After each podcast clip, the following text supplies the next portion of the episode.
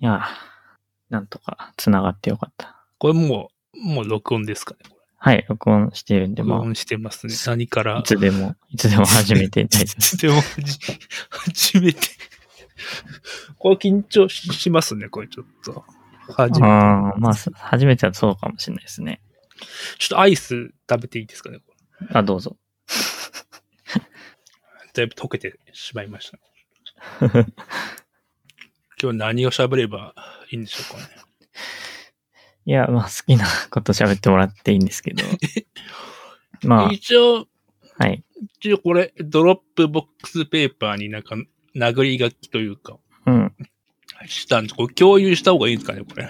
え、なんか、喋ることを殴り書きしたんですけど。ああ、別に、あの、どっちでもいいですよ。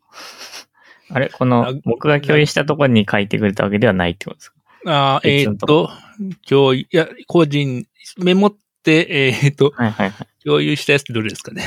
岡さんの言ってるのは、あ、えっとね、どれだ？結構前に多分お、あれ？もしかして送ってないっすか？僕。送ったつもりでいたけど、送ってないっすね。初めて見ました。あこれは、すいません。申し訳ないです。なんか、送ったつもりでいましたねつ。もりで今。えーっと、あれ？これ、これどう書けばいいかな？これ、あ、これか。殴り、ほんと殴り書きなんで、えーっと、わけわかんないかもしれません。あ、えーあ、全然、あの、はい。まあ、例の、えー、ネスペシャルのやつと、はいはい私の反省ぐらいを喋ればあそれ結構興味ありますね。あまず、あのまあ、あとは暗黒通信団の。あ、そうですね。はい。。じゃあ、反、反省、反省からかな？反省。あはい。とりあえずちょっとなんか始める風の あれを。はい。じゃあ。はい。今日は、えっと、シャモトロンさんに来ていただいたので、ちょっと、はいはい。いろいろえー、おしゃべりしたいと思います。はいはい。よろしくお願いします。お願いします。シャムトロンです。えーっと、お前は誰だという感じ だと思いますけども、はいボカさんとのつながりは、あれですかね。えーっと、 Researchat.fm ですかねそうで。すね。はいはい。確か僕、おえーっと、 Researchat.fm の、えー、多田さんが多分、えーっと、インタラクションについて研究されてて、自分も物理系のうんポッドキャストを探してたので、うんえーそれを見聞いて、聞いてみたらインタラクション、これは素晴らしいということで、ありがとうございます。素晴らしいということで聞き出しちゃって、えーえーっと、リサチャットのオフ会ですね。があって、も岡さんとも会えてと。そうですね。なんか隣にちょうどいて、そう。隣ですごい謎の本をいっぱい並べてる人が いて一応、なんとか通信団ので、一応一員なので、なんとか通信団の皿洗い担当をして、オオフ会の皿洗い担当なんで、えー、今そこでちょっとね、あの、いろいろ本を持って行って並べてたと。で、岡さんとも出会えまして、うん。で、あの、岡さんが車を買おうかなとか言ってたんで、ちょうど自分がね、車を処分して、え引っ越しついでに処分する感じだったんで、カー用品をね、えーっと、直で渡しまして、和光市まで行って、直で渡スシして、、はい。スシローでお会いして、スシローで、なぜかか加加速速先輩もいて、うんなんかアンチと思われたかもしれないですけど、なんかいや、思われてない。最初聞き、はい。あれですよ。か、車、結局買いました。何を買ったんですか？あ、NBOX ですね、ホンダの。ああ、N-BOX ですか。はい、結流局。行りの N、結局。なので、あの、いただいた、あの、シートベルト切るやつとか入っ切るやつちゃんと入れてますし、ああとミラー、はい。大きいミラ大きい。つきました。つきましたか？はいあのなんか最近はあの、内側のあの、ミラーのバックミラー、あの、なんかデジタル式のがじゃな、あるじゃないですか。はいはい。それではなかったんですね。普通のアナログね。ミラー最初のは、はい。ただ、なんかそれにしようかなとも若干思ってて、ちょなんかすごい、あの、窓ガラスがスモーク入ってて暗いんですよ。なので、はいそのバックミラー結構見づらくて、だから、まあデジタルにしようかなとも若干思ってますね。うんあれなんかね、うん。かっこいいですよね。もう、車用車でしか使ったことないんですけども。あすごい未来チックな感じんで。。イエローハットとか言ったら結構しましたけど、数万円したので、まあ、あ、そうか。あの、社外品もつけれるんですね。つけれるんじゃないですかね。多分わかんないけど、どうやってつけるのかちょっとわかんないですけど。まあ、イエローハット行けば勝手につけてくると思いまああ、なるほど。す。い言えば。自分で作るのめんどくさいです。ああ、確かめんどくさそうですね。まあ、確かに最初はそうやってもらってどうやるのかを見るのがいいかもしれないですね。はいすいませんぶった切ってうんいや、み、うんなかなかね、お俺も自分でやろうかなと思ったけど、外すのがね、配線がすごいめんどくさいんですよね。うんうんで、下手したらぶっ壊しちゃうんで、最近あの、吉田製作所さんのね、YouTube を見てるんですけども、はい。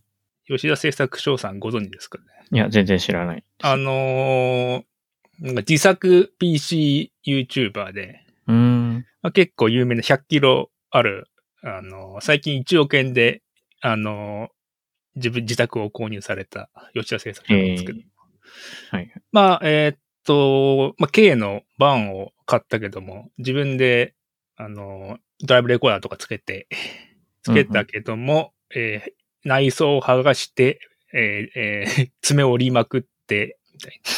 へこんだみたいな感じだった。ああ、大変なんですね。なかなか、あー難しいんで、ぶっ壊し、ぶっ壊す、あの、勇気があれば、自分でやればいいと思うけど、やってもらった方が無難 だと思います。なんか、リビルドのハクさんとか、なんか、ちょっとやってたから、そうですねこんなことできるんだって思って。そうですね。あまあでも、うんまあ、ぶ DIY でね、あの、どうなってもいいかなっていうですかね。あれ、うん、まあでも、そういうのを自分でややったらいろいろ知れていいかもしれませんね。まあ、うん代償はちょっとありますけども。はい。ということで何でしたっけ？えーっと、まあ、スシローでお会いえーとあ、スシローでお会いして、えーっと、やってみませんかということで呼ばれました。で、私はな、お前は誰だということなんですけども、えー、まあ、ただただ物理に憧れる、えー、なんでもない人なんですけども、えー大学はね、あこれ、あの、インタラクション史上、偏差値が一番低いんじゃ、ハズレ値のような偏差値。前に、あえ、あゆみさんでしたっけね。はい。えっと自分が一番これ、偏差値低いんじゃないかという言われてたんですけども、すもう、そんなレベルじゃないぐらい、偏差値が。まあ、なんか軸が違う感じですけど、ね。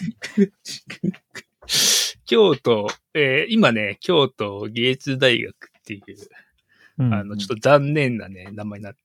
当時は、京都造形芸術大学っていうああ、はい名はい、はい。前で、えっと、まあ、美大、美大でしたね。ちょっと。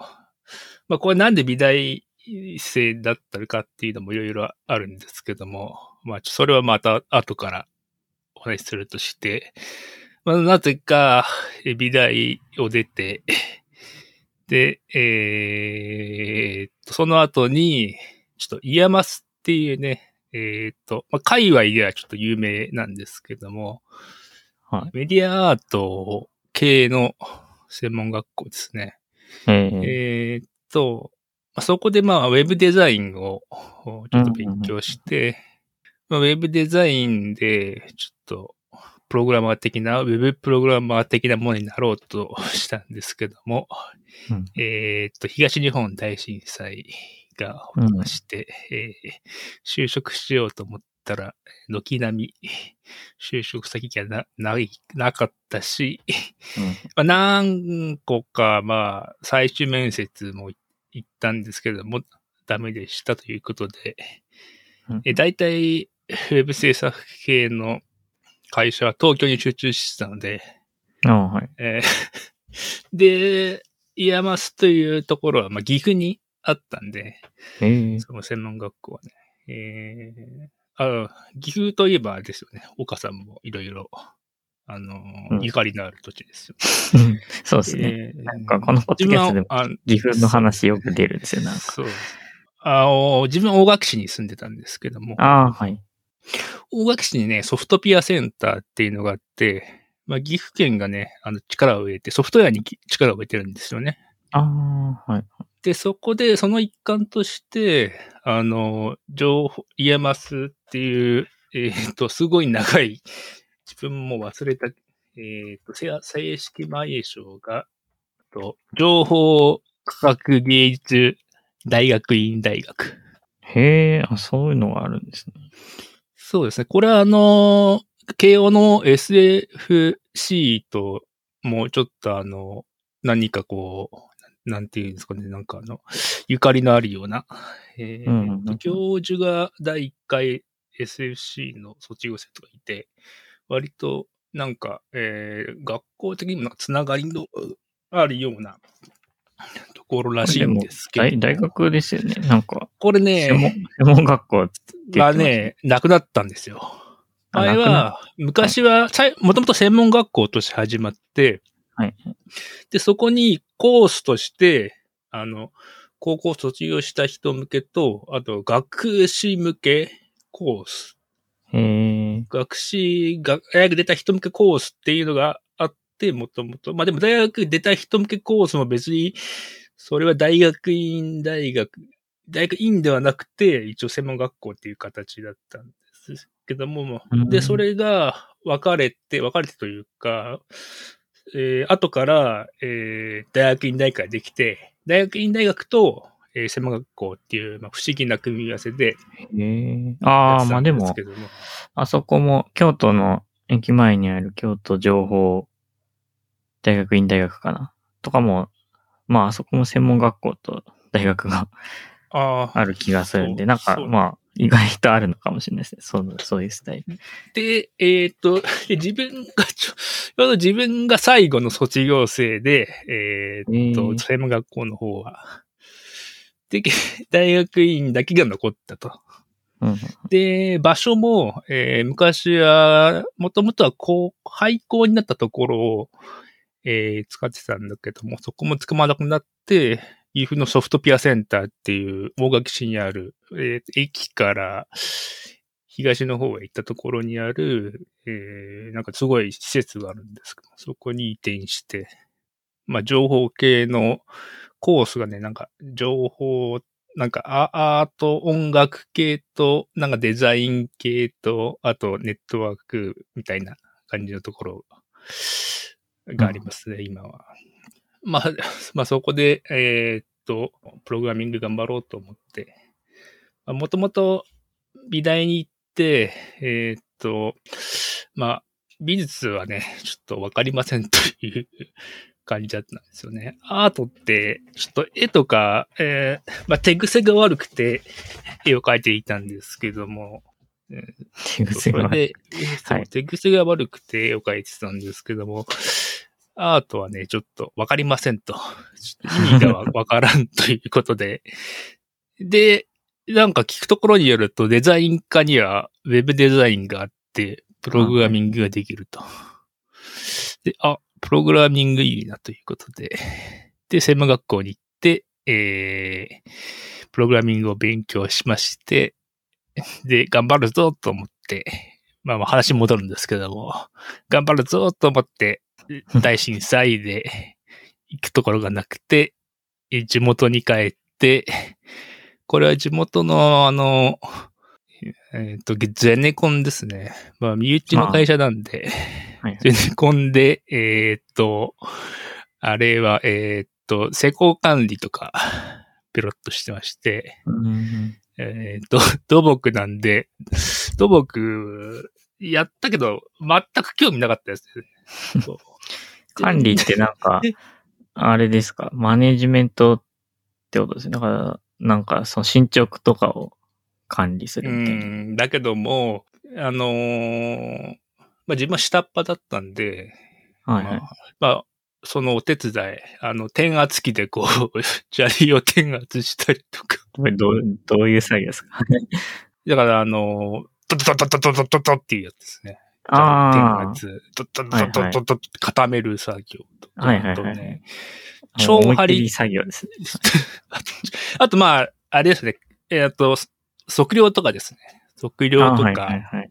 あと、あの、超張りって言って、ちょっと、まあ、専門用語なんですけど、あの、フォークリフトの、フォークリフトで、えーっと、斜面、のり面を作るところの、えー角度を木で、あの、この角度で掘ってくださいっていう、この角度の斜面を作ってくださいっていうのを、えー指示する木のなんかあの板があるんですけども、うんそれを、えーえーっと、立てたりとか、うんうん。あと、伝票、伝票いっぱい整理したりとか、うんでコンクリートの伝票がいっぱい出てくるんで、それ整理したりとか、ですね。なるほど。まあ、それで全く興味がなかったし、なんか身内の会、身内の会社で、なんか言いづらいなっていうのもな、なんとなくこう、たので、えーっと、まあ、知り合いにね、えーっと、もともとは電波天文学をやっていて、えー、へー総研大で修士を出て、うん。天文台かな、えー、地方の天文台に勤めてたんですけども、なんかいろいろ、いろいろ黒いところを見てしまって、あの、やめてしまって、えーで、せ電気工事士をやっている、えーうん。ちょっと人がいるんですけど、その人に、まあ、電気工事士とか、あと、えー電気主任技術者って言って、これは、あの、強電ですね。えっ、と、まあ、6600ボルト以上かな、の電気施設があるところは、うん電気主任技術者っていう、あの、施設を管理する、えー資格を持った人がいなきゃいけないみたいな、うん。感じなんですけども、まあ、簡単に、まあ、あの、電気保安協会の方とか、大会委託して電気保安協会の方がやってるような仕事があるんです。けども、そういうことをするような資格、電気の方の資格があるんですけども、うん。まあそういうの取ったらって言われて、おそれはちょっと、もともとまあ物理に興味があったので、うん。えーいいかなと思って、で、えーまあ、初級訓練校がちょうどあったので、えーっと、電気工事士の資格を取って、電気工事士とか、あの、電気主任技術者になるのかなと思ってたんですけども、そこで、えー電気制御っていうのがあることを知って、電気制御っていうのは、まあ、FA ですね。あのーはいファクトリーオートファクトリーオートメーション。はい。で、そこで、まあ、PLC っていう、まあ、コンピューターで、うん。えー産業用コンピューターで、えーっと、まあ、えーっと、工場の自動化をするための、えーっと、すソフトウェアを書いたり、えーっと、電気的なその制御の、えーえー設計をするようなお仕事が、に、すごいニッチなね、チな業界なんで。どっちなんですかね？なんか割とある。と結構ニッチだ、あの、PLC とかは、だいたい、なんか調べたところによると、あんまね、高校、工業高校とか高専とか、あと大学でもやらないっぽいですね。あの、ラもしかしたらやる。そう、ラダーですね。ラダーとかやんないっぽい。だから、大学の機械、えー電気科とか電子電気とかに行っても、多分や、だラダーはやらないし、みんなやっぱり情報系とか、その、プログラムが、プログラミングとかだったら情報系に行っちゃって、今は、あの、おしゃれな、Google とか Amazon とかそっち系の、こう、ね、現代 Python とかそっち系に行っちゃうんじゃないですかね、やっぱりね。あんまり、そっちだとまあ、給料もお高いですし、うんまあ、行くと場所によると思うんですけど、まあ、あの、最近はあの、ね、AI とか、あの、あるじゃないですか。は、流行りの、はい。流行りの、あれとはほど、ほど遠い まあ工場の、プログラミングといっても結構違いそうです。そう。そう、なかなかね、あのーまあでも基本的にはなんかあの、ラダーだけども、なんかこう、ニーモニックとか、そんな感じなんですよね。なんかこうなんかラ、その回路を模した、えっ、と、ビジュアルプログラミングだけども、こう、ニーモニック的な感じもあるみたいな。うん。だからこう、割と低レベルな感じなんですよね。うんひで、まあ、まあだからこそ、ちょっと面白いというか、まあビット、1ビットずつ見ていくみたいな感じの。プログラムなんですよね。まあそういう業界になんとか滑り込んでいって、今、電気、電気軽装っていうんですけども、電気軽装分野にいる、えーっと、もうすぐ40が近い人です。はい。シャモトロンさんですね。あと、高畑さんと多分はい。同い年ぐらいだと思うんですけど、ああ、なるほど。そうかもしれないです。え、出身どちらでしたっけ？えっと島根県ですね。あ、出身は島根。別そうに、なんですよ。そっか、京都とかではないですね。京都と、そうそう、京都とかでもないし。あと、すごい全然関係ないんですけど、長野さんおられるじゃないですか。はい、はい。長野さん、まあ、何回もリサ、えっと、インタラクション、それ聞いてるんですけど、長野さん回好きなんで。長野さん、かなり前から自分フォローしてて、はい、はい。インタラクション始まるずっと前から。なんでフォローしたかっていうのは、誰かがリツイートしたのを、多分、それなんか面白いなと思ってフォローして、うん自分もフォローされてるんですけども、はい多分、自分のことは何、何なのか分かってないと思うんで長野さん。俺は長野さんのことについて、いろいろ知ってるけども、長野さんは俺のこと何な、こいつは何なのか、全く分からないのはフォローしてると思いますね。まあだって、なんか、プロフィールあなたの人生のモブキャラですしかうん書いてないですから。書いてない。まあ、なんで、えーっと、私が、えーインタラクションに今呼ばれてるかというと、本当は物理学を学びたかったうん。人なんですよね。本当は。まあ、小学生から、まあ、また後で言うと思うんですけど、まあ、あの、あれは、NHK スペシャルですね。NHK、はいあのアインシュタインロマンっていう NHK スペシャルがあって、いやあれは91年かななんですけども、これ6回にわたってアインシュタインを通じて、アインシュタイン、まあ、その頃の、えー、物理学をちょっと、あれはね、なん、なんていうのかな、見ていこうっていうか、物理学とか、まあ、電磁力学とか、あの、量子論を、こう、な、こうすごい芸術的な表そうで現で、すね。なんか、うんドキュメンタリーというかね、なんか芸術作品なんですよね、あれね。なんかあの一般的な NHK スペシャルとして思い描くものとはだいぶ違ったなってそう思います、なんですよ。すごい、はいあれ、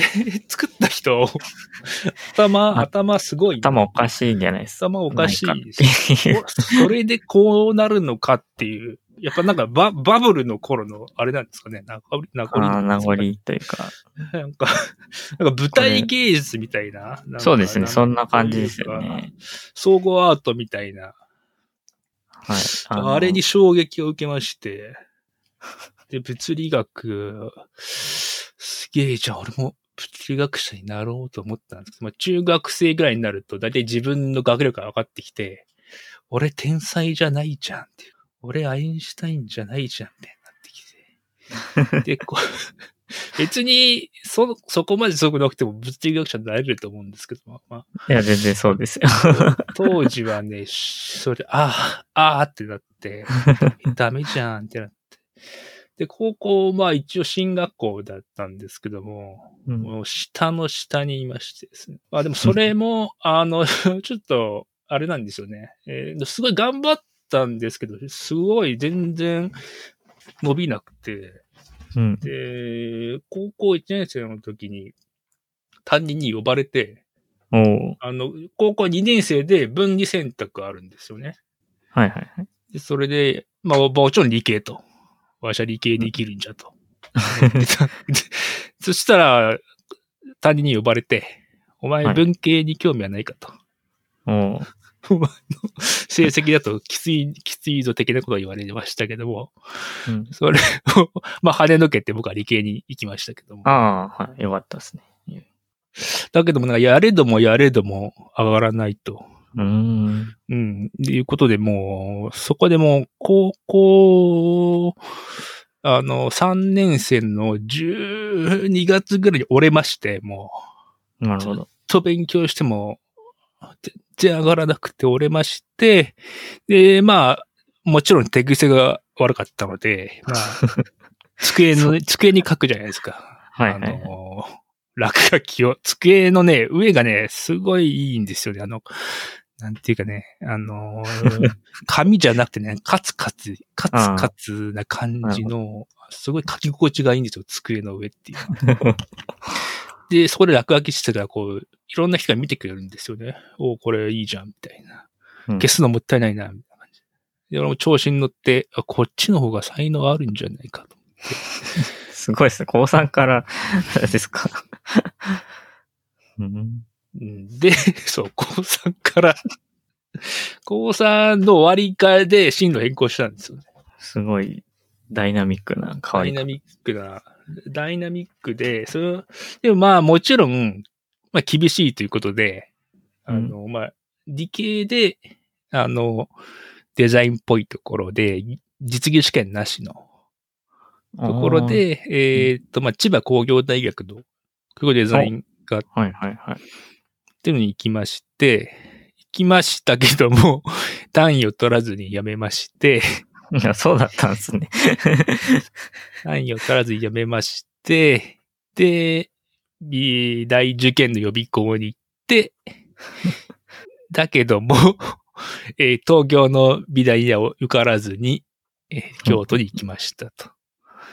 で、なぜ、えーっと、まあ、勉強しても、えー受からな、えー勉強してもぶ、えー勉強、テスト点が上がらなかったり、うん。えーまあ、頑張っても、東京の、まあ、京都の別に大学を否定するわけじゃないですけど、大学、えー東京の大学の方が、まあ、あの、美大受験にしても、結構小難しいことをやらされる。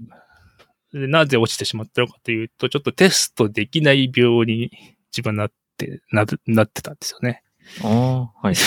テストできない病だったので、えー今になって分かったんですけども、うんえー小学校3年、小5年ぐらいから多分テストできない病だったんですよね。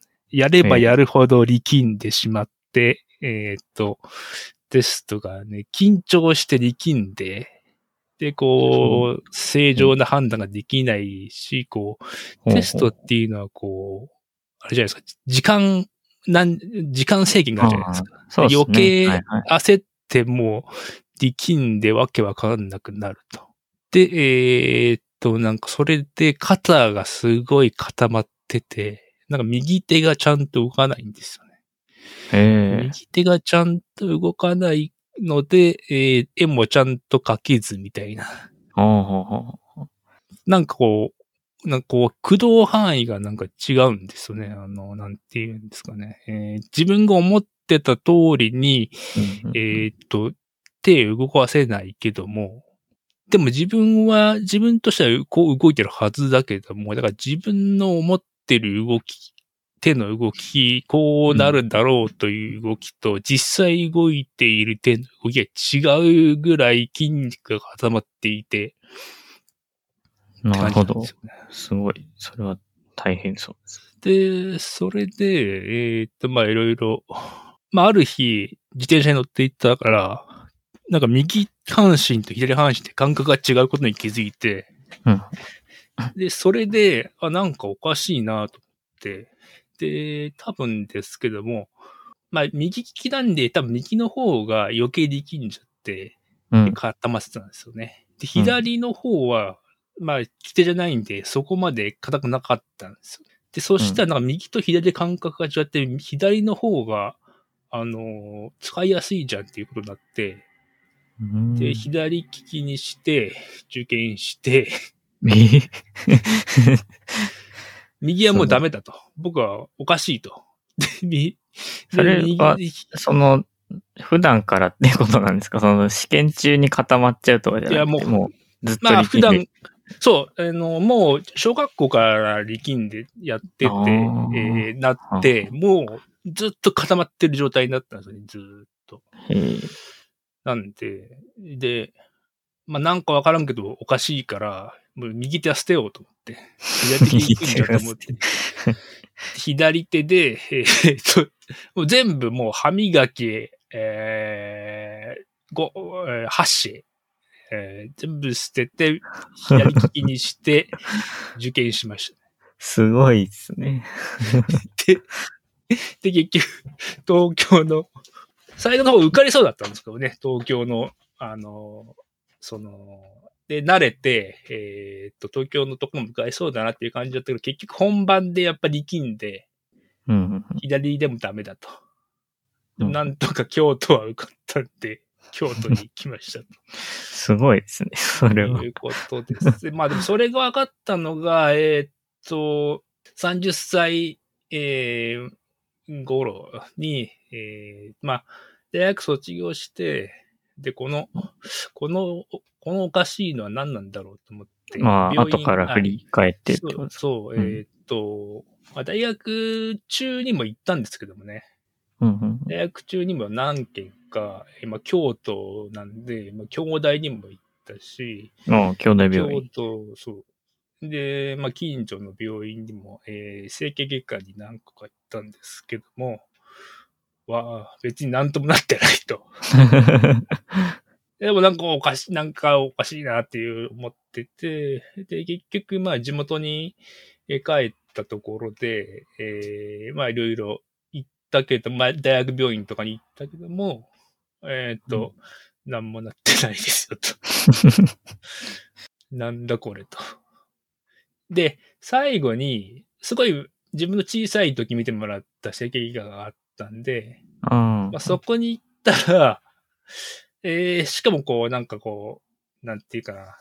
大体病院に行くとなんかあんまりこう、こう、症状を全部伝えられないから、あと口頭で言うと、うん。メモに書いて、こういうことがおかしい、こういうことがおかしい、こういうとこがおかしい、こういう時になんかおかしいみたいなのを書いて、で、それを渡したんですよね、先生に。で、そしたらもう、ちょっと、精神科に行ったことはないかって言われて、うん。な ないですって答えたら、精神科に行ってくれって言われて。ああ。で、そしたらこう、精神疾患でしたということだったんですね。あまあ、不安障害っていうものが、あ。ええまあ症状はいろいろあって、人によって。えーまあ自分はもうすごい力んじゃうと。で。緊張してすぐ力んで固まって、まあ、テストできなくなっちゃう。で、で、物理の道もそれで閉ざされてしまったわけですけども、なるほど。だから、今になって別に俺物理できないわけじゃないじゃん、と思って、うん。今、頑張ってますという ことですけど。そうですね。なんか別に、その学校のテストって制限時間あるけど、別になんか、物理の問題とか考えるの、特に時間制限はいらないですもんね。そうですね。自分のペースでできれば、まあ確かに。そうだから、えーっと、まあ、放送大学もちょっと考えてますし、まあ、あの、電気主任技術者の試験もは、ちょっと物理関係あるんで、まあ、それも何個か受け、あ受けようかなと。うん。あと、まあ、総、総計士、えーって言って、まあ、その、総計ですね、電気制御系の、えープログラミング的なやつの、うん。えーなんか資格みたいなのもありますし、あと、えー CAE 技術者。コン解ピュー析。ターエイティドなんとかです。これですね。えーっと、コンピューターエイティドエンジニアリングか。そうです。で、計算力学技術者うんうん。そんの資格とか。そんな資格があるんだ。うんはいはい。。そう。で、これでなんかあの、えーまあ、ここでまあ物理的なことをも使っていろいろ、えーっと、解析ですね。いろいろ有限要素法とか、うん。そういうのの、まあ資格。まあ多分まあ仕事と全然関係ないと思いますけど、この辺。していこうかなと。それなんか、薬とかもらってるんですか？あもらってますね。ああ、じゃあ、試験とかの時は、それ飲めば、うん飲め、でも関係ないんですよね、もう。かけない。だいぶ良くなったんですけども、まあ、あんまり関係なく、力むし、それでも力むし、まあ、前よりは、えー症状は収まっていると思いますけども、やっぱり力むんですよ。うん。で、これあの、だからこう、なんていうの、これはあの、あの、宮本武蔵的な感じなんですよ。自分をどうやって力まないかというか、うん。こうは、はがくれ的な感じなんですよ。わかんない。こう、なんて、こう、じじどうやって体を動かすか、どうやって力まずに体を動かすか？あの、立吉丈一郎もなんか言ってたらしいんですけども。勝ちたいと、勝ちたいと思う気持ちすら邪魔や、みたいな言ってたんですけど。あ それとも同じなんですけど、そういうぐらいにこう自分を見つめてこう、あ。うん。この、た、達人的なこの体の、あの、なんていう使い方を身につけないと、なかなかこう厳しいとはいはい。感じですね。私的には。でもそれが皆さんは多分自然にできてることだと思う。そうですね。まあ考えたことはないですね。なんかその、どうやって力まないかを。動かし、そうですね。まあ確かに力む、力んじゃうときっていうのは、スポーツとかではあるかもしれないですね。そうなんですよね。なんか僕とかも。弓道やってましたけど、なんか、はい確かにその弓道とかでも緊張しちゃうとその力んで、こう、なんか、狙いが定まんなくなっちゃったりとか、まあ、しがちですけど、そうですそこら辺をなるべく緊張しないで、しそうそうそうそう。自分を自然体でやるみたいな確かありますねそうそうあります、うんそう。まあ、その、まあ自分は陸上部だったんで、あの、そう陸上も短距離も力むと、あの、足がね、ちょっともつれちゃって、うん。加速、減速しちゃうんですよ。うん。まあ、こう、なんていうの、この、これはプロでも結構できない、えーところがあって、やっぱ100メートルとか見てると、そのね、世界選手権とか見てると、もう力んじゃ、あーなんか力んじゃった、あーみたいな人たちもやっぱプロでもいるんで、なかなかね。うん。まあでも最、そこら辺も多分、自然とできちゃう人と、意識しないとできない人がいるんで、やっぱ、才能あると思いますけど、うんうん。僕は才能なかったということで。うん。なるほど。いや、なんか、面白いって言ったら失礼かもしれないですけども、面白い話ですね。これで、次何の話しようかな、これ。まあ、これで大体そうですね。シャモト大体そうですさんがどんなど人か分かった人。物化を、私の反省を。そう。で、なんか、そうポッドキャストやろうって言ってから、あの、突然ちょっと DVD 送るから住所教えてくれ って言われて。で、そのアインシュタインロマン全5巻が DVD ボックスが送られてきたんで、はい、あの、全部見ました。ありがとうございます。これ本当に全6巻なんですよね。うん。本当はど 6, 6話あって、えーっと、自分 VHS 版を持ってるんですけども、VHS 版は6話まであると。で、6話はね、えーっと、確かね、えーっと、このアインシュタインアーカイブっていうところがアインシュタインの資料がある、えーっと、うんと、あ、エルサレムのヘブライ大学だ。ああ、はいはいはい。出てましたね。ここにそう、うんここで、にあるし資料を、えーと、使ってるんですけども、6話は、ウィキに書いてあるかな書いてないな。これなんかね、その、ヘブライ大学となんか揉めたところがあって、多分、この宗教的なところにな何かこの引っかかったみたいな感じで、で、使うなって言われて、結局これは、あの、今お蔵入りになってるんですけども、DVD 版で。はい。逆にじゃあ他のはちゃんと OK 出てるんですね。えーな、なんか 多分しゅ、その、あの、宗教的なことだったと思いますね。うん確かそう、これでが私がね、えっ、と、結構なんか、加速器の場合も私知らなくて、まあ、と、都市的なあれなんですかね。そうですね。僕らは多分2歳とかなので、リアルタイムではちょっと見れないし。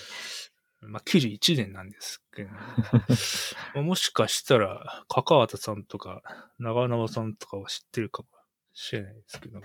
なんか前、あの、サイエンスゼロかな見てたら、あの、国立天文台の研究者の方、ちょっとはい、名前とかは覚えてないんですけど、その方もアインシュタインロマン見て、あの、興味を持って天文学者になりましたっていう人がいましたよ。いいですね。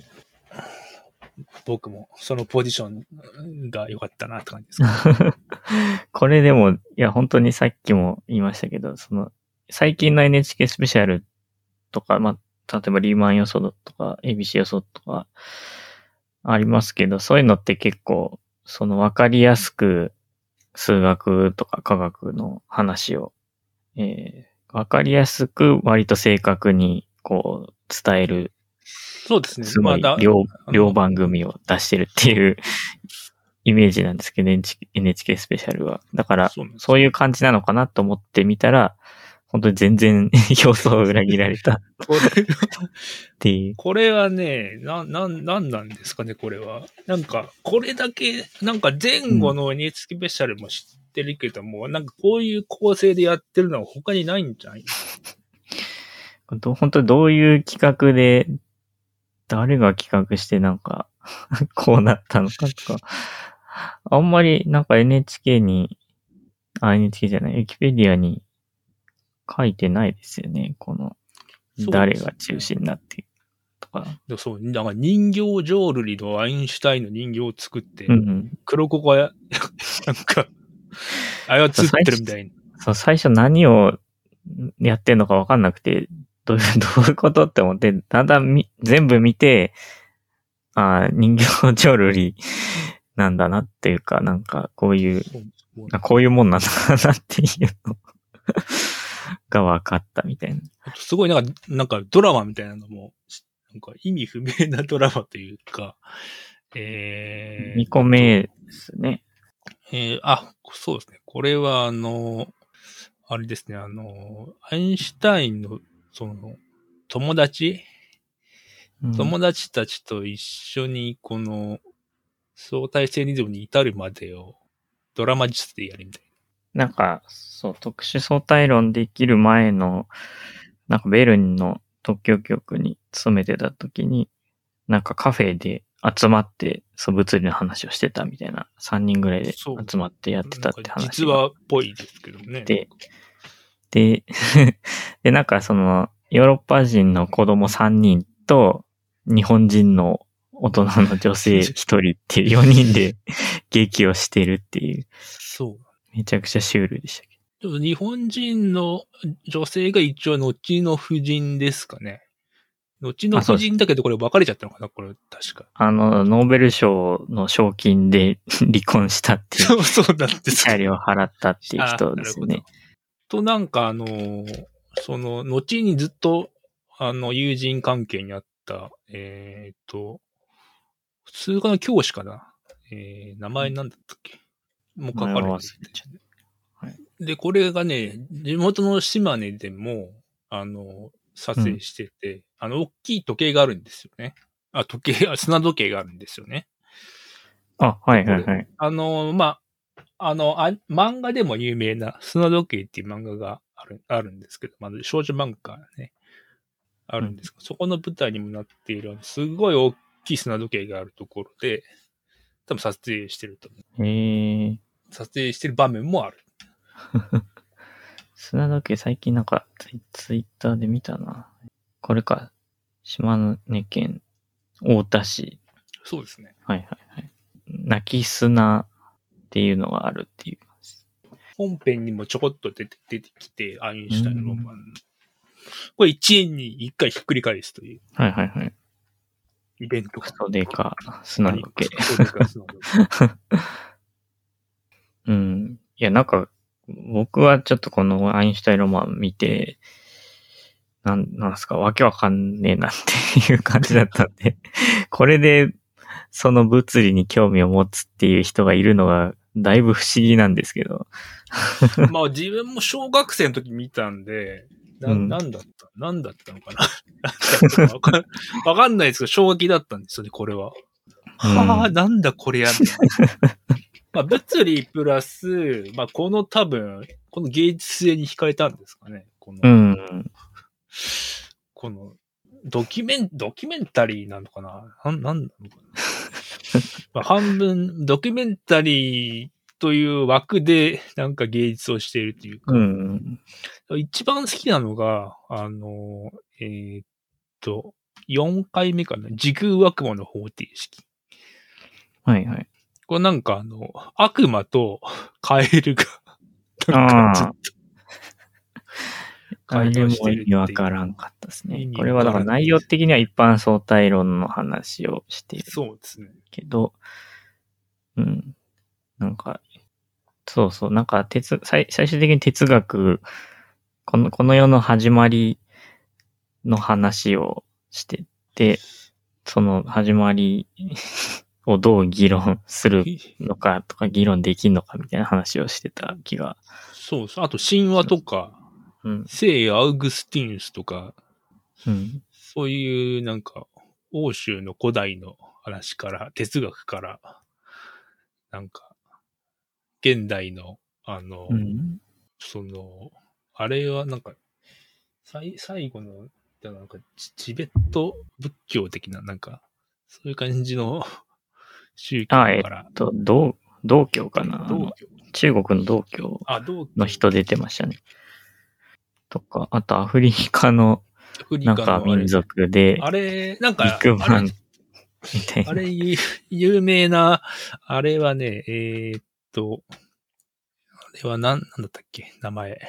えーっと、そのなんかあの、天文、天文を、天文の動きを知っていたという、うん。ずっと前からあの、あの部族は、えーっと、なんだっけ、近日天運動の動きを知っていたみたいあ、そうなんだ。うん。えー、なんかだ、けど、それは、あの、後からなんか、まあ、ネットで調べた話によるとん、実は、その後から西洋文明のが大工が吹き込んだ話だみたいな、なってましたね。一応あの部族は知ってたんだじゃなくて、まあなんかやらせっぽいなって思いながら見てましたけど、あの辺は。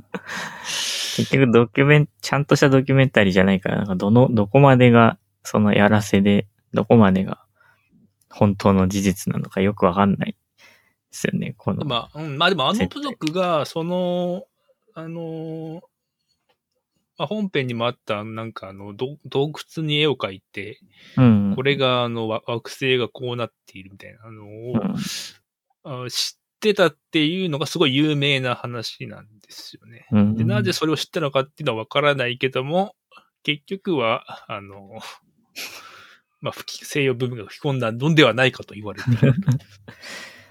まああとなんかその、世界の始まりがそのビッグバン理論とすごい近い神話になってて、すごいみたいな感じですごいと言ってたかどうかわかんないですけど、まあでも別にその世界中の神話を調べれば、まあ、まあ、ビッグバン理論と整合性があるものはな、あっても別におかしくはないかなっていう気も しますけど。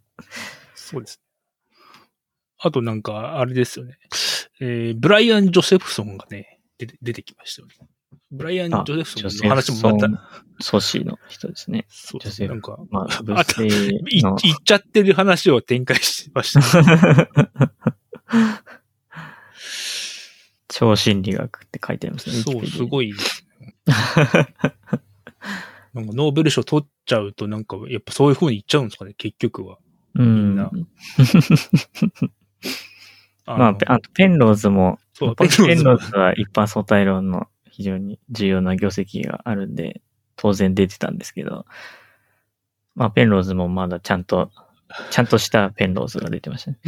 ちゃんとして、頭おか怪ししくないい。話はしてないペンローズが出てましブライアン・ジョセフさんも言っちゃってましたね。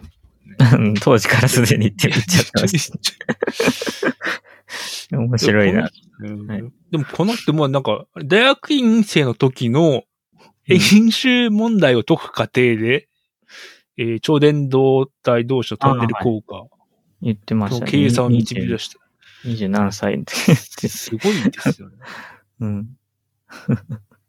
すごい、なんかす、早く、やっぱり、す天才はそういう風に言っちゃうんですかね。いやぱ別に、全員そうなるわけじゃない。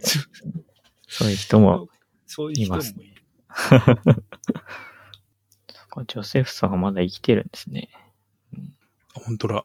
うん。あの、ペンローズが、その、今あるいろんな理論、量子力学とか、えっ、と、まあ、超対称性理論とか、超紐理論、カルツァクライン理論とか、なんか、それぞれをこう、な何個かの箱で、これは、評評価して、そうそうそう、評価するやつがあって、これは大丈夫、これは、わからん、微妙みたいなとか、これはダメみたいな、こう仕分ける映像があって、そこにこのペンローズの、んあの、量子脳理論を今自分でやってみたらどこに入るんですかっていうのをやってほしいと思いました。なんか最後それ以外は全部ダメとか言ってなんか、丸ごとなんか紙、紙、すごい紙の量にあるやつを全部ダメのところにぶち込んでましたね。面白いですね。あれも、すごい、なん、なんですかね。まあ、やらせ感はすごいけど、映像としては面白い。なんかそういうのを、いろんな人にやらせてて面白いですね。まずそもそも 前、前回にその、すべての回にあの、ミハイル・エンデがあ出てるんですけど、なんかミハイル・エンデがこう、浄瑠璃の人形の首だけ持って、それとし対話してたりとか。すごい、かと思えばいろんな物理学者になんか、まあ変なことしてる人はそんないなかったかな。まあでまあ、もいろんな人エンデに。は、うん。エンデはすごいこう、なんかあの、あんまりこう、現代文明大嫌いみたいな感じの、うんなんか、偏、偏った発言を 結構してたよ。確かあれはやらされてたのか、本当に自分でしてんのか。じ自分で言ってたと思うんですけど。かなり尖ってると思いますね。こううん。まとまってないじゃんっていうか、なんかうん。で、これで多分91年なんで多分理論的には古いと思うんですけど、岡さんどうどうでしたか？あそうですね。だからう。もう、うん。この本当にここで放送されてる内容って、全部もう戦前ぐらいに終わってるような。話ですね。多分。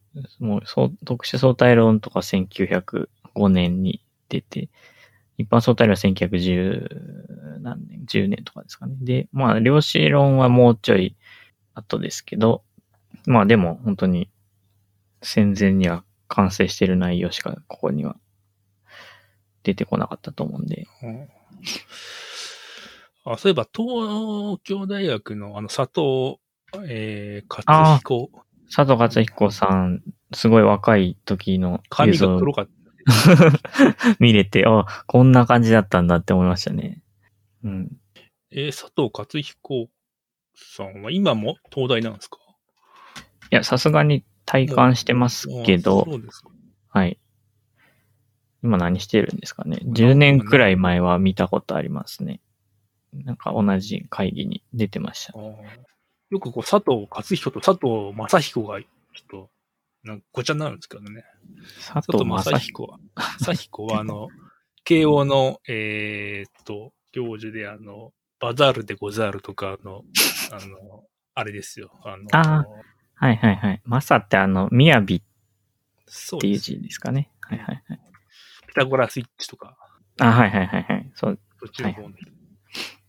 うん。なんか相対、一般相対論だと佐藤って二人いて、佐藤勝彦さんと佐藤文隆あさんって方がいて、あの、なんか、多分、佐藤文隆さん、名前は、このドキュメンタリーにも出てきたと思うんですけど、アインシュタイン方程式の会がいくつかあるよっていうので、一つが富松佐藤会っていうのがあって、その佐藤は佐藤文隆さんなんですよね。京都大学なんだ。本当だ。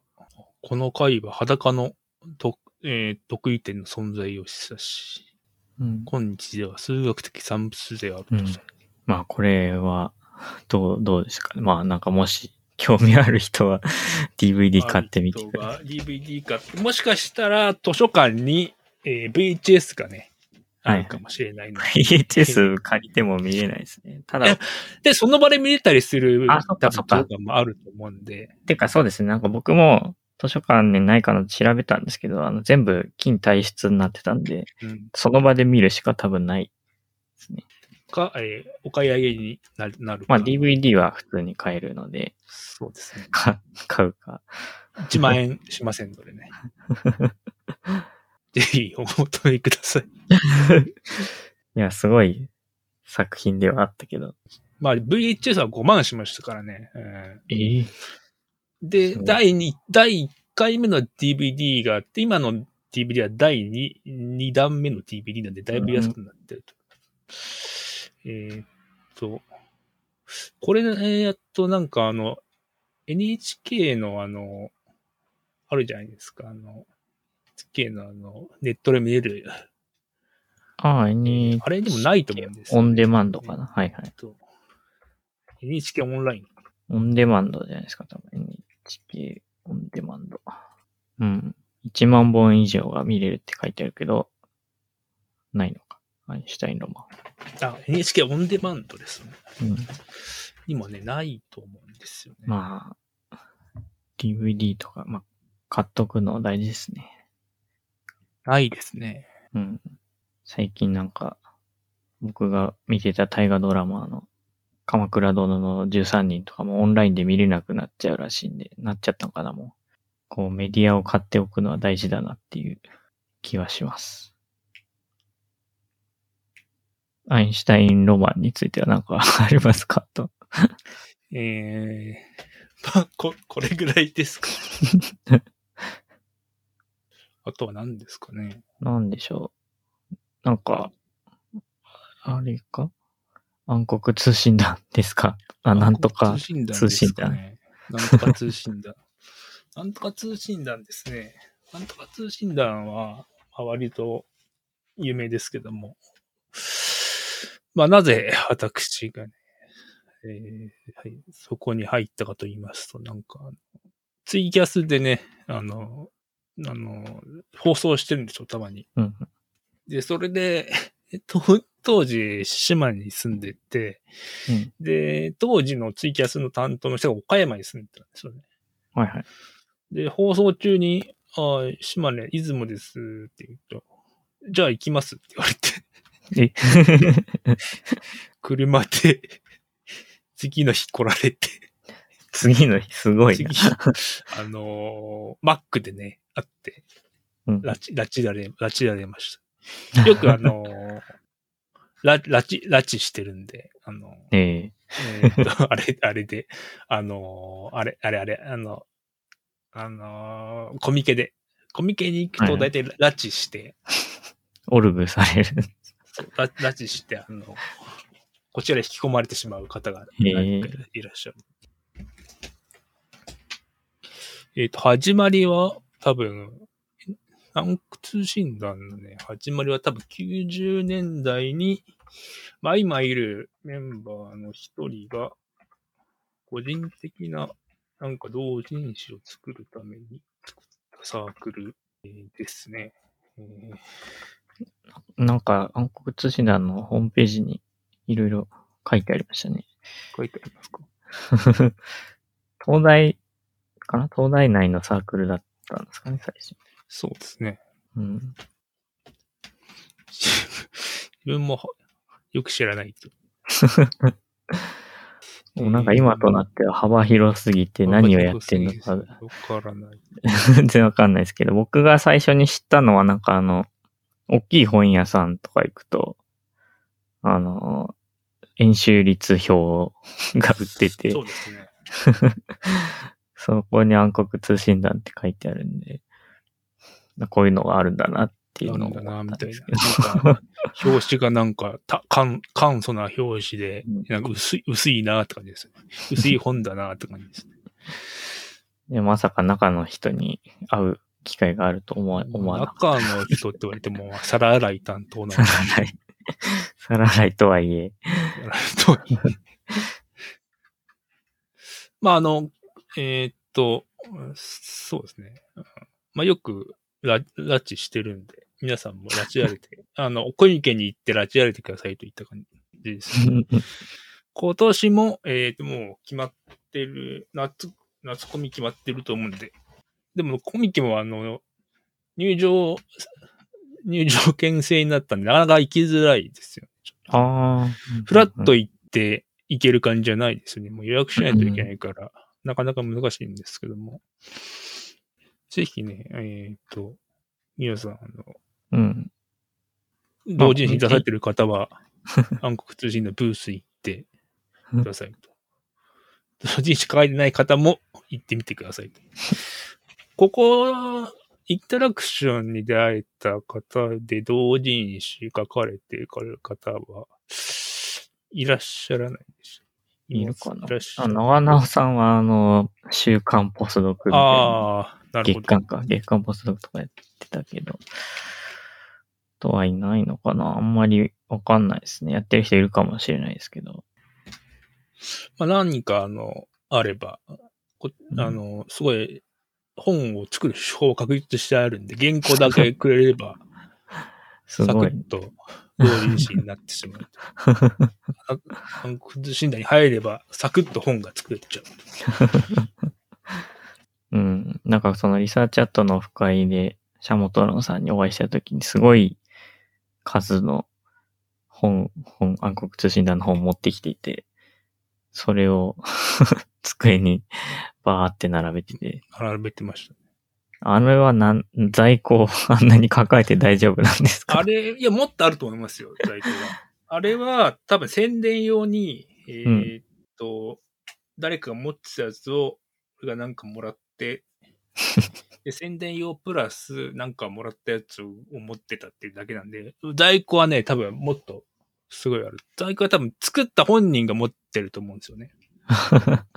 書いた本人が持ってて、って感じだと思います。まあ、あんま儲かることではないんで。儲からないので、えー、そんなに。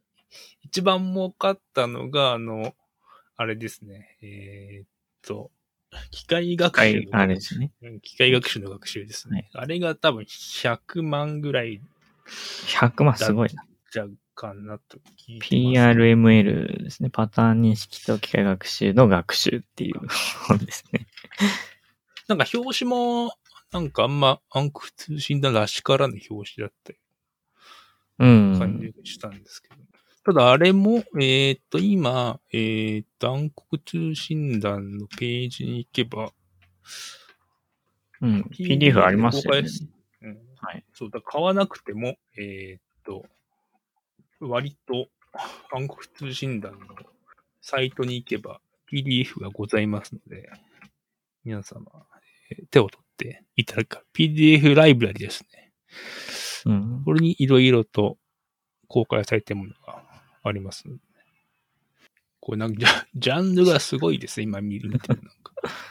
謎水の人も入ってる。ああ、そうですね。うん。謎水の方も、謎水さんもあれですね。まだまだ戦っ、戦いはまだ終わらないですけども。コミケ以外だとなんか、ちょうどこの間、あの、スシロー行ってた日に、あ東大の、なんだっけ、小宮、小宮かですね。小宮かか。出てるって言ってましたけど、だから、何、何個か多分出るイベントがあるんですよね。そうですね。小宮かと小宮家と、あの、北海道の小宮かかな。うん。うーんと、あ、コミティアだ。コミティアですね。ああ、はい。コミティア北海道とにも出てます。コミティアは東京版うん、なんかいろんなとこでやるああやつなんですか？そう よくわかんないけど。えーっと、うんコミティア。うんこういうのなんか、同人系のイベントっていろいろあってよくわかんないから、こう、わかりやすく説明してくれる人が欲しい。自分も分かってない。いろいろありす、やりすぎて。コミ、コミティアはそう、ビッグサイトでやってるか、メインは。うん。地方でもやってると、地方コミティアもある。ああ、北海道、新潟、道の区、名古屋、関西、九州とね、コミティアやっている。うん。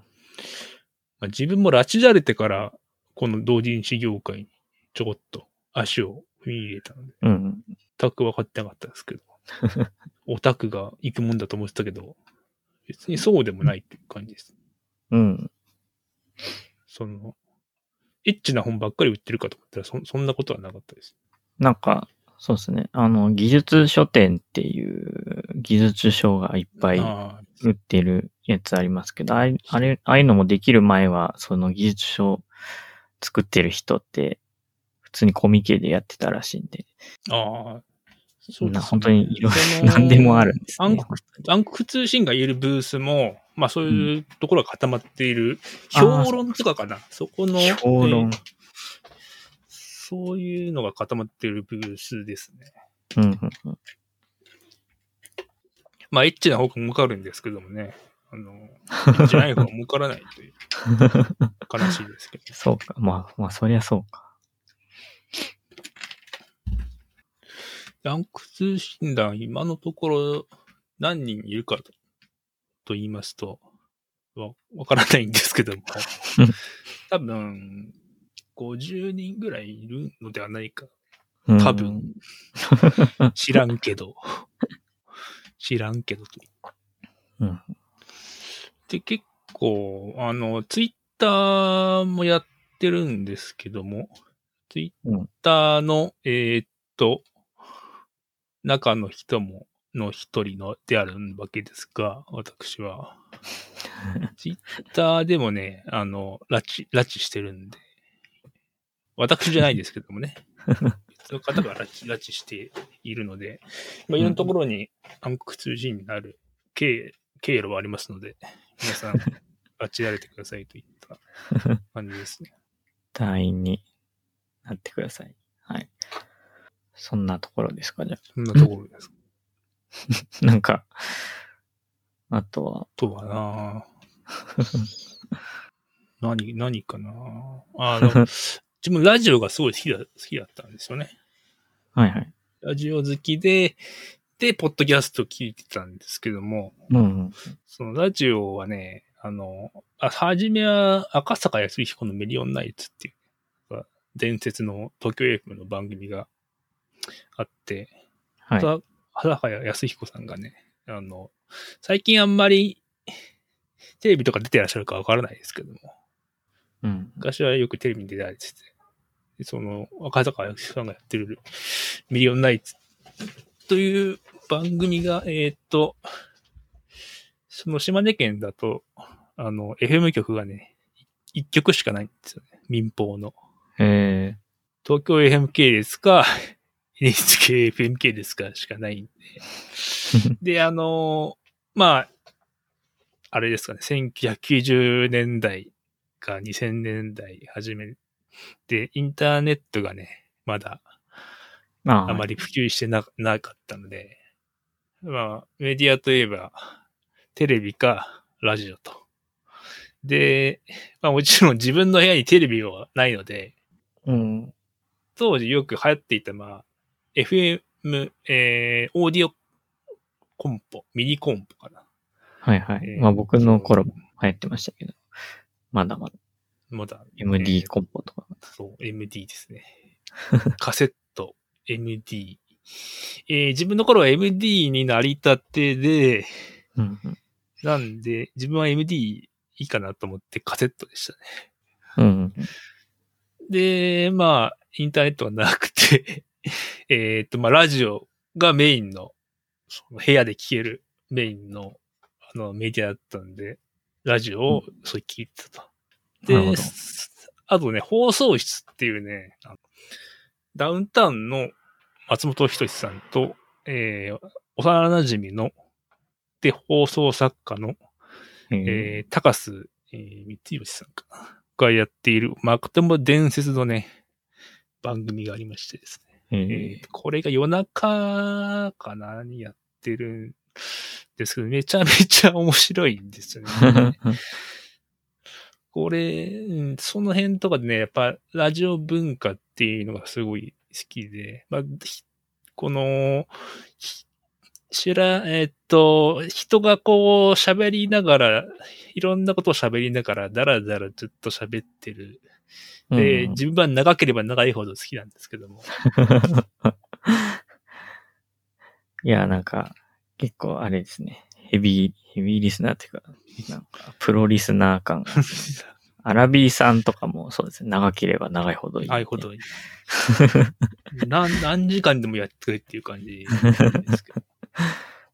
そう、その放送しかもうずっとね、二人がダラダラ喋ってて、で、松本人志さんはものすごく面白いわけです。うんででもう、笑いをこらえながら聞くという感じです。で、まあそういう経緯もあって、まあ、その自分もあの、ポッドキャストにすごい入りやすいというか、音楽、お音メディアにすごいし入りやすくて、まあいろいろ、ポッドキャストを探してるうちに、いろいろ出会出会ったといった感じです。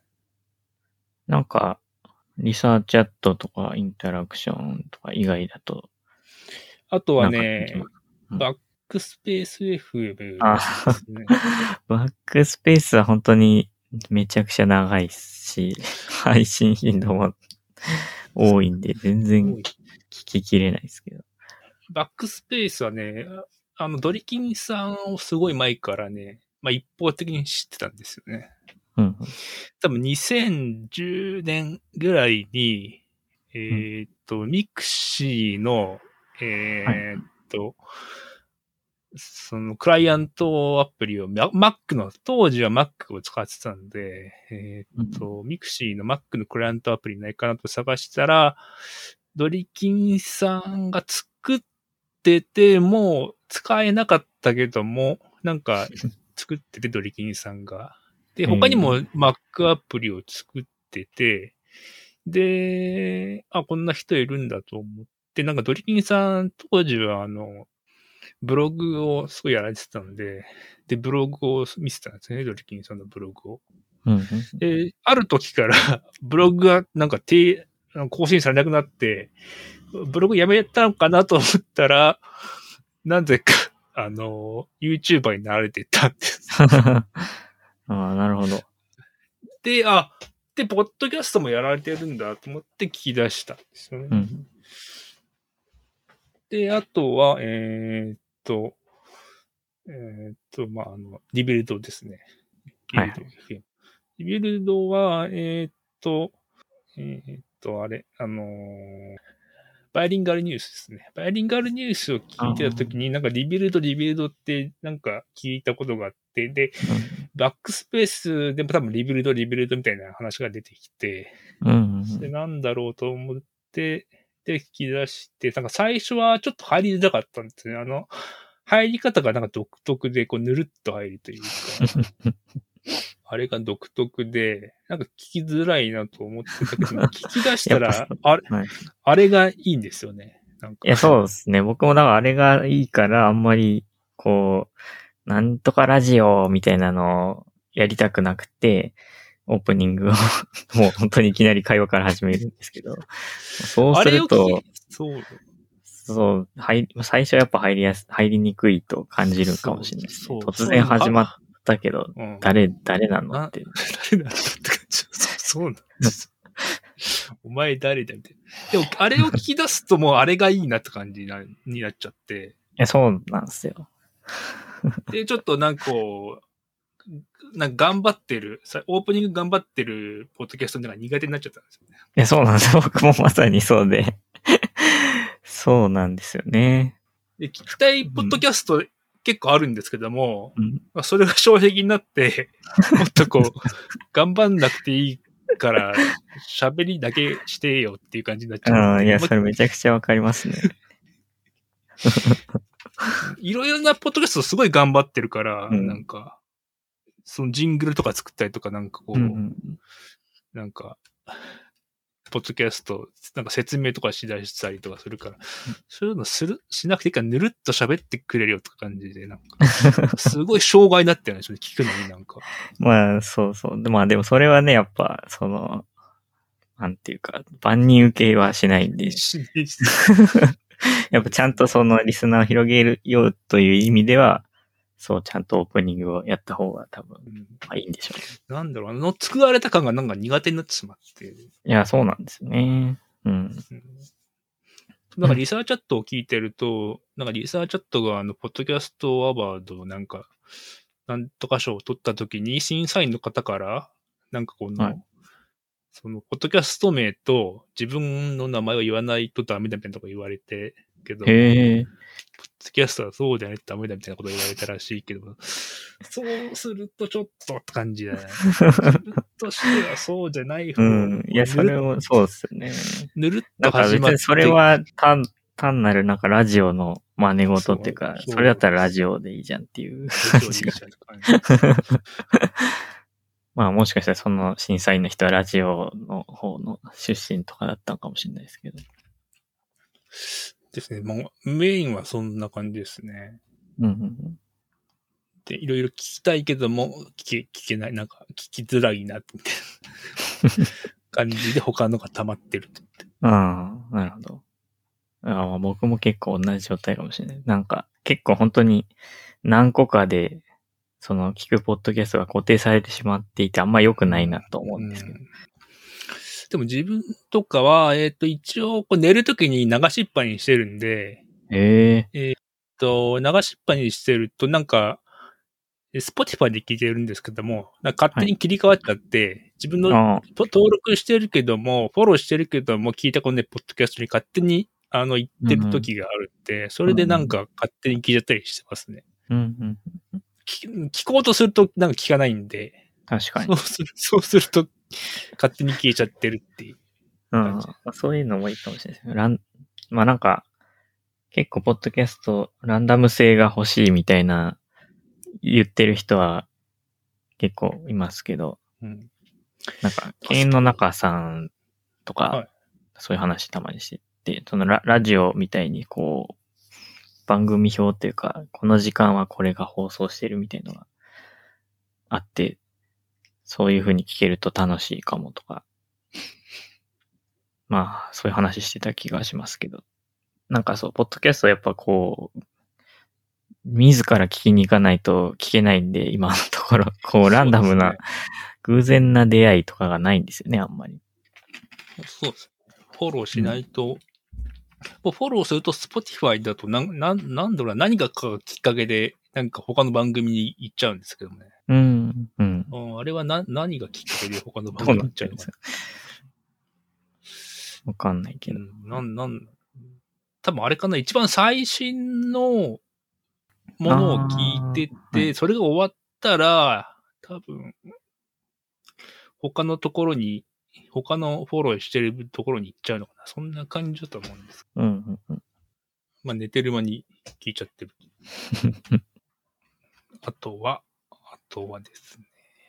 なんか、今日、昨日ぐらいからツイッターが、やばい感じですけど。なんか、あれですね。なんか、イーロン・マスクがなんか、もっと外に出るみたいなことを ツイッターばっかりするなみたいなことを言ってますけど。まあそれはなんか言い訳というか、言い訳。ごまかし感が あるけど。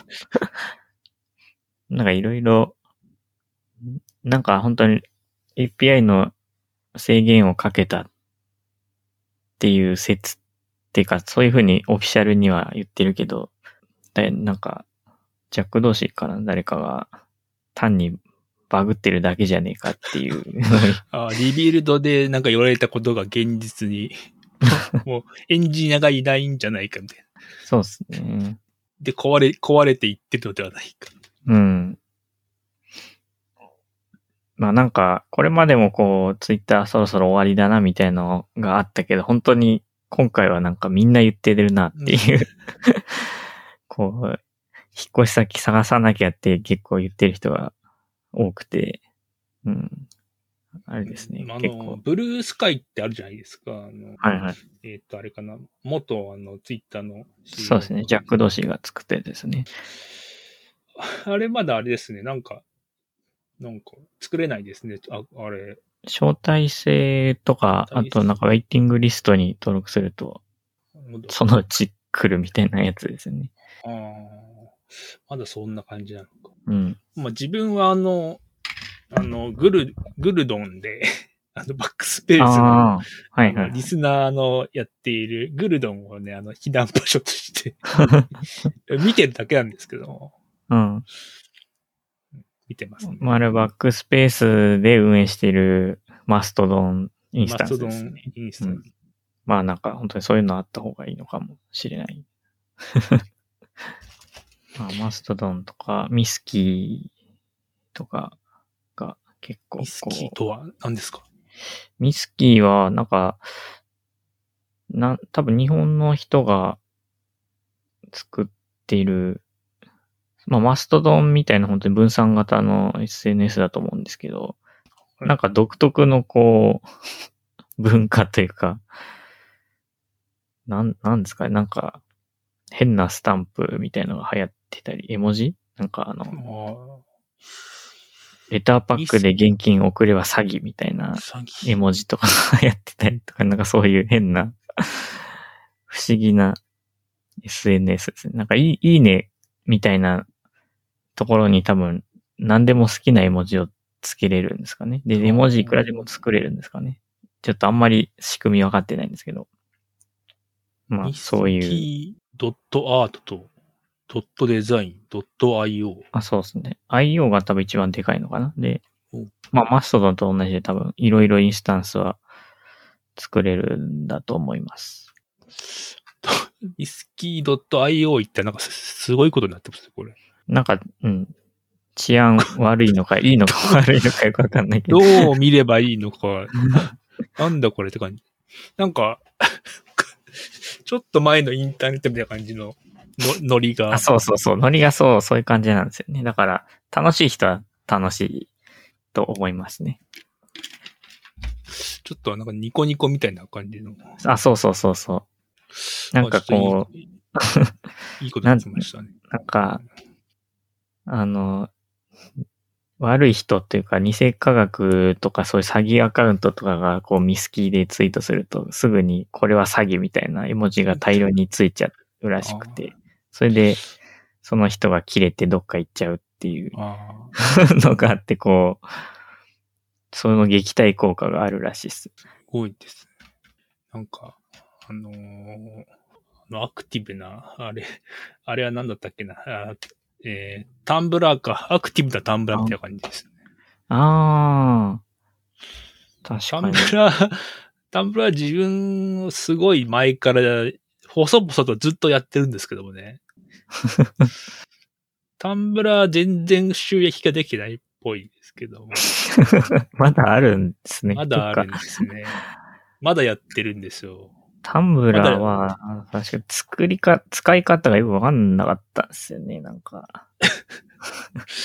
タンブラーは、フォローして、ひたすらリブログするだけの、ポチポチするしてるだけの、自分でツイートみたいなことはしないですか？しない、しないんです。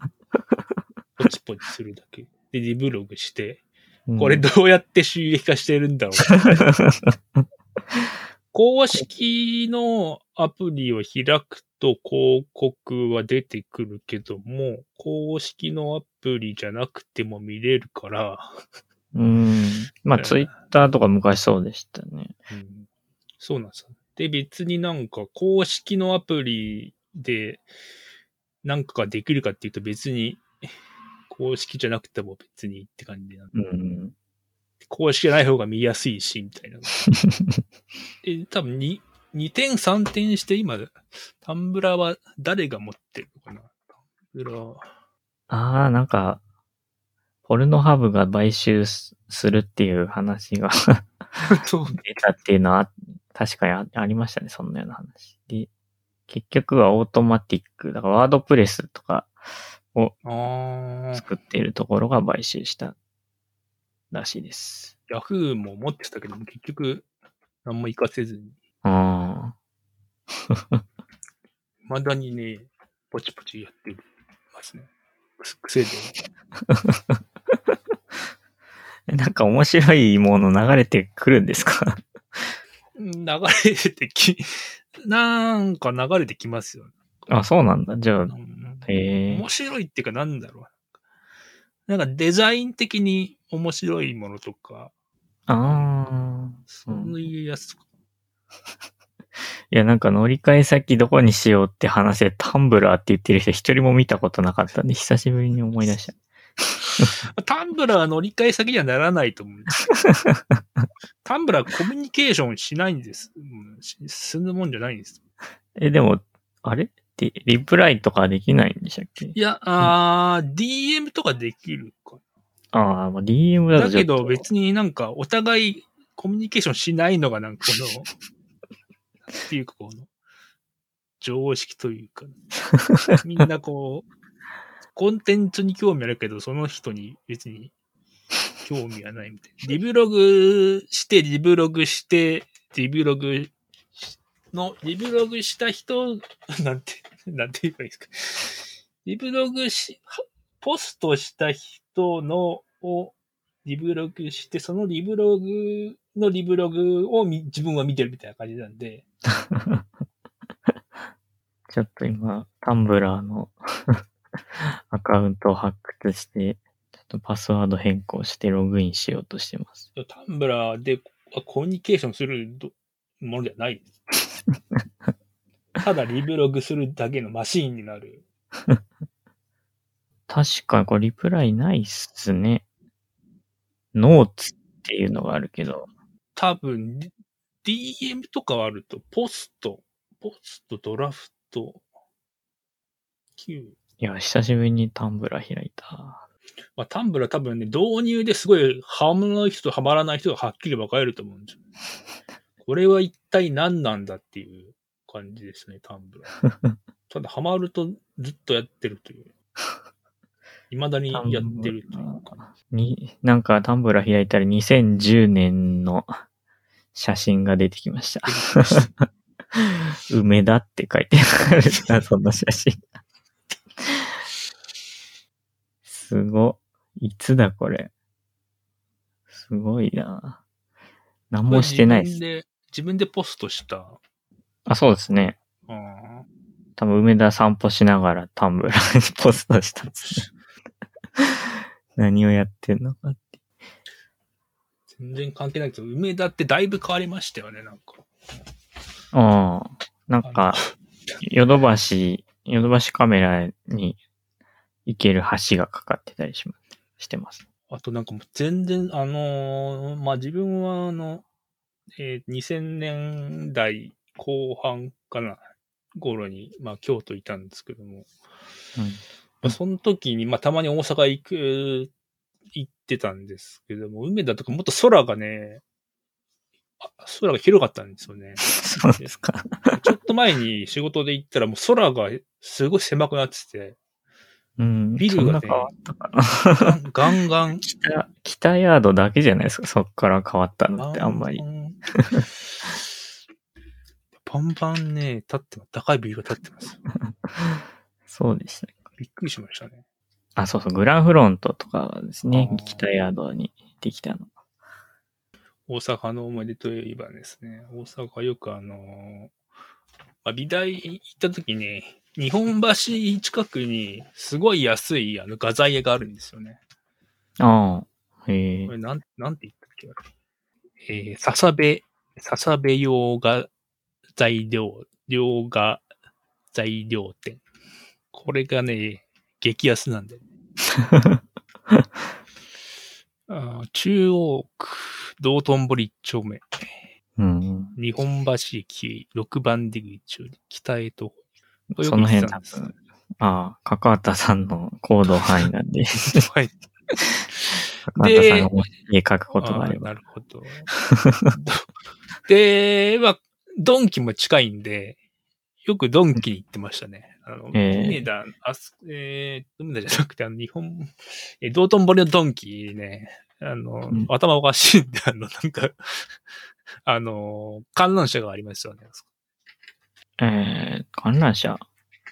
あったっけ？ああったっけ？忘れました。はい。あったような気もします。行ったこと、乗ったことないんですけどね。よくあそこの道頓堀の、えーあの、ドンキ行きました。えー、道頓堀の、なんかグリコの、とこですか？グリコの近くに、グリコの近くにありあったっまけうん。グリコの、グリコはどこだこれ？グリコはグリ、コ恵比寿橋ってとこですね。ああ、恵比寿橋の、えー、もう一ちょっと、えー、東の、左衛門、左衛門橋。うん。の、あい、両方の間の左衛門橋の方ですね、ドンキ。なるほど。まあ、だから、だからなんだ。何の話、何の話をしてた？ドンキ、大阪の話。ちょうど自分がね、あの、えーっと、い行ってる時にあの、道頓堀の改修工事があって、やってて、ああ、はい、あやってたような、はいはい。で、あれもともと、なんか、すごい提案があって、あの、あれをブドトン堀の上をプールにして、あっていう構想がかありま、したね、そんなような。構想、むちゃくちゃじゃんと。まあ、ボツになったけども、すごい大阪だなって感じ。まあ、昔に比べてすごい綺麗になりましたよね。もうそんな昔知らないですけど、んなんかちょうど変わってたんだよね。うん。あとは、あとは、何ですか？CPU を CPU、最近読んでますね。CPU 作ろう。あれは有名なね、本ですけど。の実際なんか手動かしてますか まあ、いや、読んでるだけです。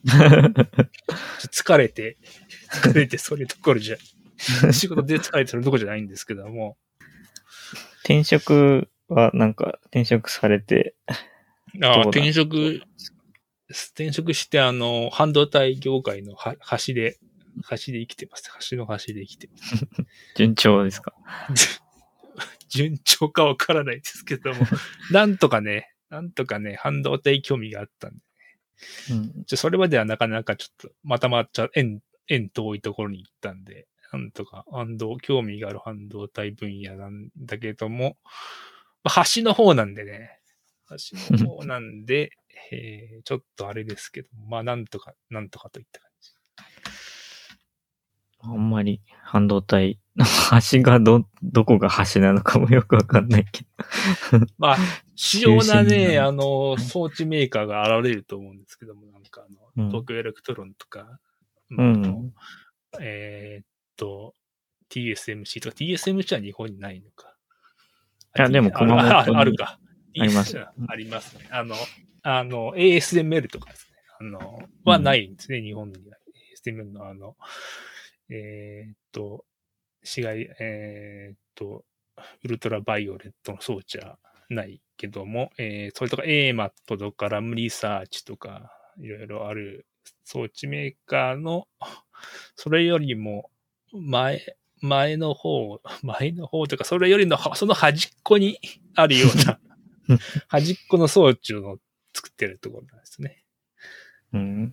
その、うんその大手の端っこにいるところのメーカーということで。まあなんとかね、滑り込んだんで、なんとか頑張っていきたいと思います。ちょっと半導体も勉強してね。この間そうっすね。なんか、あの、寿司食ってる時に部員さんに、あの、半導体のおすすめの本を教えてくれって ツイートして帰ってきてましたね。まあいろいろちょっと、いろ参考にさせていただいて。これ、これからで、これからですけど。まあ CPU を作ろうとかもともと、ね、ずっと前に買ったんですけどもね。うん。買ったというかもらったのかな本を。はい。それがあの、あの、 IAMAS にいた頃ですね。その岐阜の専門学校にいた頃にもらって、そのまま放置。積んどく本が山のようにあるんで、自分結構古い、古い版っていうか、古いやつ。そうですね CPU。作ろう。でももっと、これかなり古い CPU の作り方かな？CPU のつ、あ CPU の作り方か。なんかあの、メイドさんの絵が描いてあるそうですね。はい。あこれ2003年なんですね。今だとこのブレッドボードとかあって、そこにはめると割と簡単に作れるという話を聞いたけど、話を聞いたぐらいでまだ読んでるだけなんで。うん。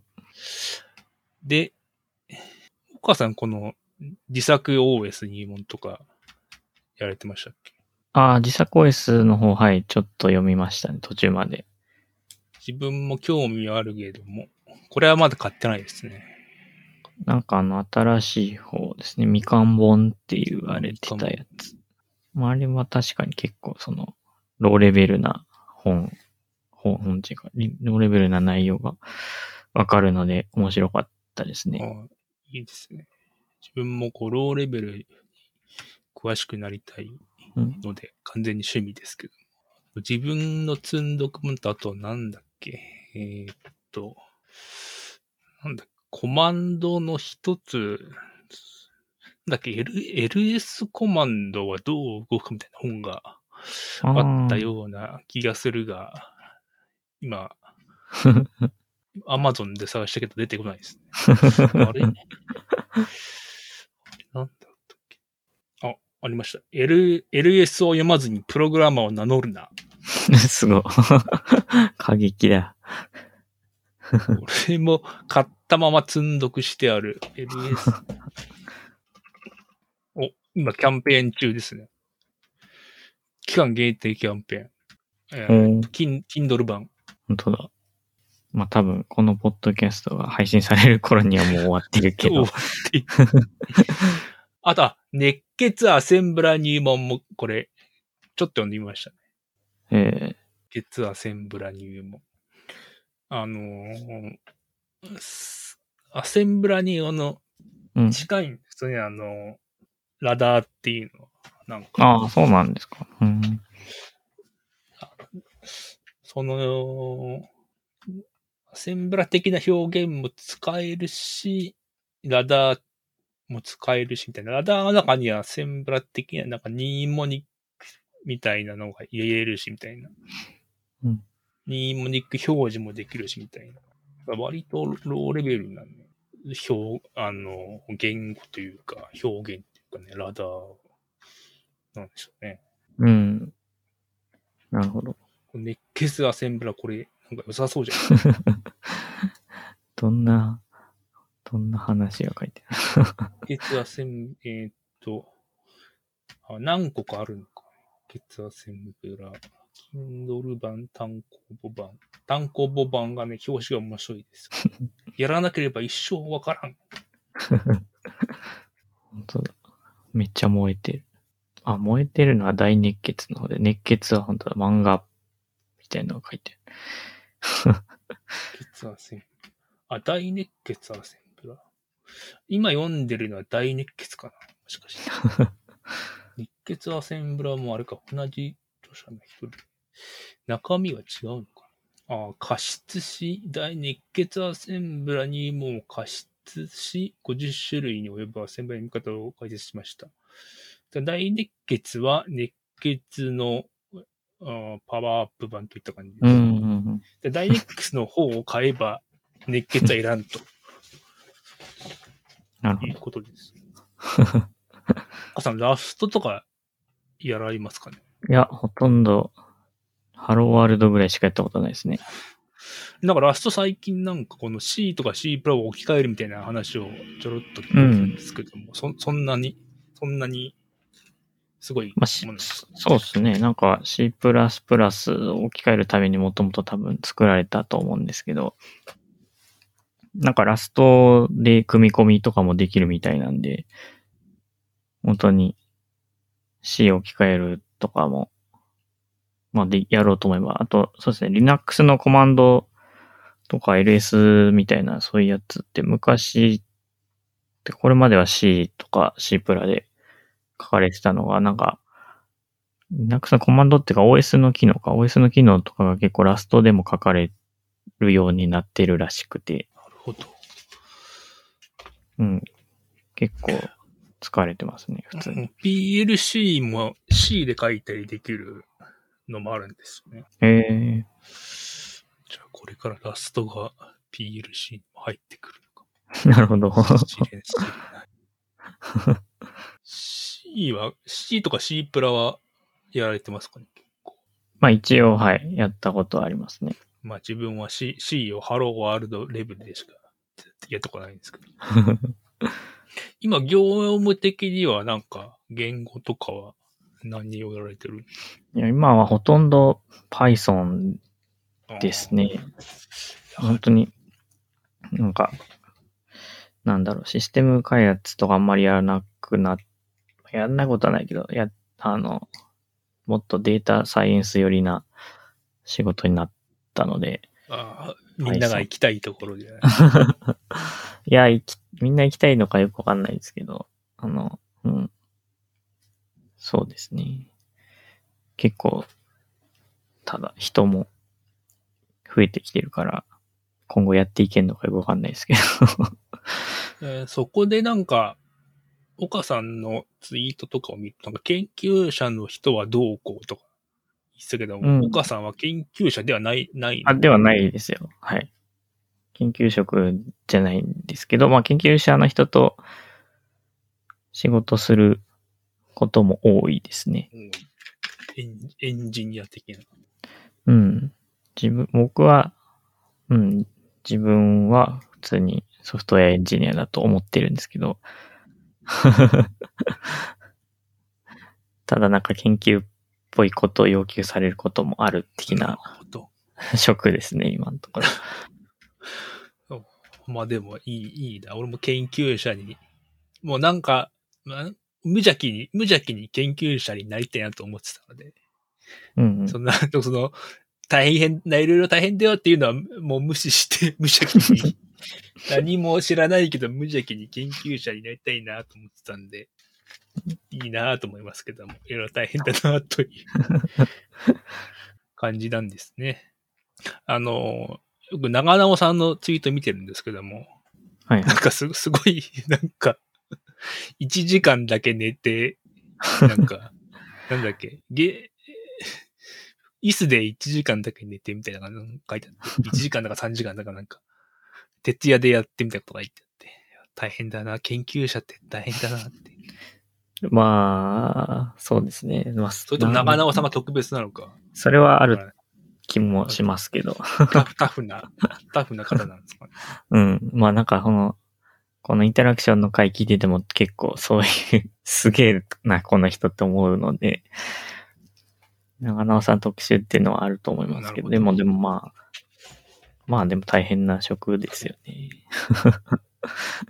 そう、家族機先輩とかも、ああ、大変でした。お会った時大変で、大変でした、ね。休みが自由に取れないかったり、突然突然呼ばれたり。呼ばれたりするんで、まあ大変ですねっていう。だが、だがしかし、データサイエンティストは、うん。データサイエンスの研究者は、そうではないの。突然呼ばれたりしないのではないでしょうああそれはあんまないんじゃないですかね。本当に家族機とかに比べたら。あの辺は、インフラじゃないけども、インフラに近いような、なんていうか。あ、いや、インフラでは全然ないでインす。フラではないけども、あのーその、大きい装置だから、うん止めらんないっていうか、終わるまで止めらんないみたいな感じなんで、24時間、あ24時間いつ呼ばれるかわかんな。いや、そういうことはあんまないです、ね。そうそういうこともない。うん勝手にジョブ投げたら勝手に走ってるので、それで誰かに呼ばれるとかは ないかな。本当になんか仕事が忙しくて、ちょっと明日までにこれやんないとみたいな時には 呼ばれたりするかもしれないけど、本当に、うん、突然夜に呼び出されるとかはないので、はい。こんな感じですかね。ちょっと、こう、今から、あの、家族先輩と自転車をメンテナンスするという 約束が、なんか、ツイッターでありましたね。そうそろそろ行かないといけない。ことでこんな、こんな感じですが、まい、まいこと編集して。はいまあまあいろいろ話していただければ面白かったと思いますね。次回もお呼びいただければ。そうですね。なんか結構残ってるので、まだまだ、なんか、はい。ちょっとなんか、そろそろ喋れるでってなったらはい。言ってください。ちょっとネネタを、ネタを考えてきました。まあ別になんか本当に準備しないで適当に喋ってもらってもいいんですけどね。そういうまあ、普通の人はそんな、そんなことはできないので、あれですけど。ネタがないとなかなか、なかなかね、なかなかこう、何時間も喋れないですからね。ネタをちょっと、次回に向けてネタを準備しときます。はい。ちょっとリ、リサーチャットに出るための練習台としてもらって。呼ばれるのかって感じですけど。な、なん、何年に、1、2年放置されてる気がします、ね。ちょっとそれまでちゃんとリサーチャットが続いてるかっていう問題があるけどね。最近更新少ないですから、ね。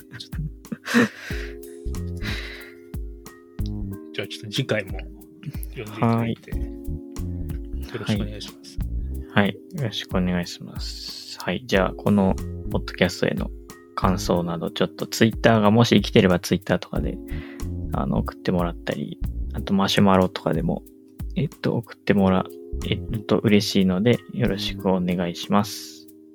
はい。では、今日はシャモトロンさんに来ていただきました。どうもありがとうございました。ありがとうございました。おはい。ではでは、お疲れ様です。疲れ様です。